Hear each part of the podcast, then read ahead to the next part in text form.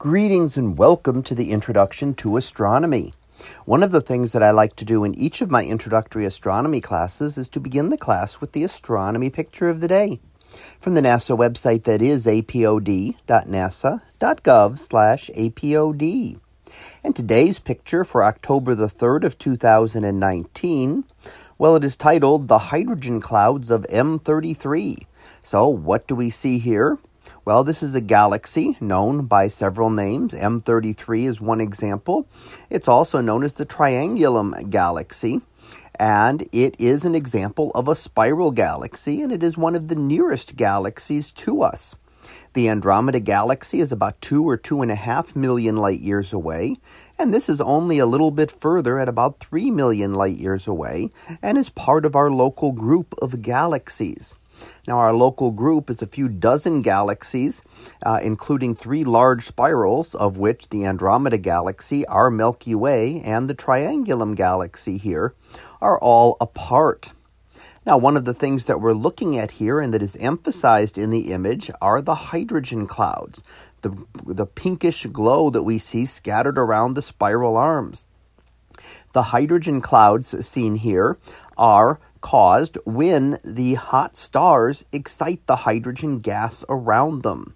And what happens is they excite the hydrogen gas, they cause its electrons to be stripped off of the atoms. So a hydrogen atom is one proton and one electron. And when ultraviolet radiation strikes a hydrogen atom, it can rip off that electron, and then when it recombines, it gives off different colors of light. And the primary color in the visible spectrum that hydrogen atoms will give off is a red color, giving us this pink glow. So the pink glow is showing regions of excited hydrogen gas, and that is telling us about star formation. How does it tell us about star formation? Well, that's because the in order to get this ultraviolet radiation, we need very hot stars. And hot stars do not live for a long time. Hot stars may only live a few million years, maybe ten million years, and then they're gone. So in order the fact that we're seeing them, that means that they must have formed within the last few million years. Otherwise, they would have already gone through their lives and we would no longer be able to see them.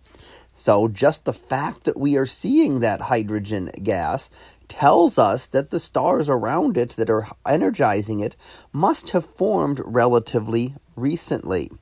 And that is true in spiral galaxies. Spiral galaxies, for the most part, are uh, regions where stars are forming. That includes our Milky Way and the Andromeda Galaxy and the Triangulum Galaxy here as well.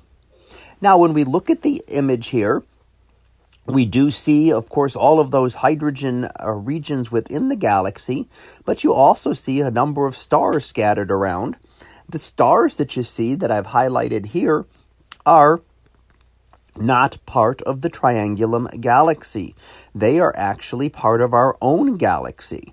Now, I've highlighted a couple of them. There are others scattered around as well, but they, they just happen to lie in the same direction on the sky, but are much, much closer. They are within our own galaxy, not three million light years away, with the Triangulum Galaxy. So when we look out in space in astronomy, we lose that distance perspective because things look like they're all pasted on the same great sphere around the Earth that we call the celestial sphere.